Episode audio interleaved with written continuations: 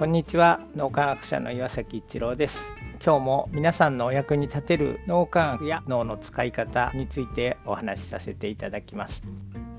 脳磨きでもマインドフルネスっていうのを脳磨きの一つとして皆さんにお勧めしています。マインドフルネスの目指すところっていうのはエゴがそぎ落とされた状態指針私の心ですね。それができるだけなくなっている状態。全くないのが一番いいんですけどもなかなかそこには到達できないのでできるだけエゴ指針をそぎ落とした状態を目指すっていうのがすごく大事なポイントです。まあ座禅とかマインドフルネスをしている時にエゴが少なくなってくる。自分がなくなるみたいな表現をすることもありますけども自分のない状態になると世界とか宇宙と一体になったようなそんな感覚になる。そこには自分が存在してないんですけど世界がそこにはただある素晴らしい世界があるのを感じられるっていうのがマインドフルネス脳みやきで推奨しているところのマインドフルネスというところです。この状態って実はマインドフルネスをしているだけではなくて何かをしている時にも実はその状態になることができます。それをフロー状態もしくはゾーンというふうにいます。自分のエゴ自分自身というものがなくなってそして自分のやってるアクティビティそのものと一体化してしまう。そうすると物事がサクサク進むっていうようなことが起こるんです。その時に何か自分がこんな風にしてやろうとか、まあ、相手がいる場合は相手をこんな風に変えてやろうとかそういう気持ちが全くなくなって相手と一体になって心を一つにしてもしくは自分のやってるアクティビティそのものに自分がなってしまう。そこには自分がないということが起こるわけです。そうするとフロー状態に入って物事がサクサク進んでいく。そして自分でも思ってなかったような素晴らしいことができるようになる。というのがフロー状態です。脳みやきをしていくことでマインドフルネスしている時には世界とか宇宙と自分が一体になったような感じになる。何かアクティビティをしている時には自自分がそのアクティビティそのものになったような感じがして物事がサクサク進んでいく。そしてそこにはリラックスした集中状態というものがあっ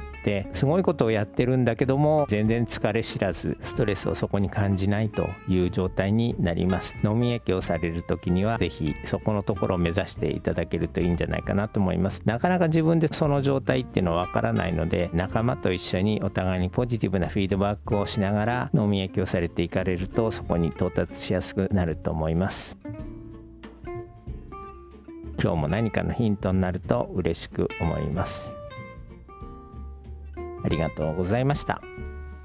この3分脳みやき気に入られた方はメルマガでも脳みやきのことを発信していますので脳みやきメルマガ検索してみてください。そちらからも脳みやきあるいは最新の脳科学のことを学んでいただくことができます。皆さんのお役に立てると嬉しく思います。今日も素晴らしい一日をお過ごしください。脳科学者の岩崎一郎でした。ありがとうございました。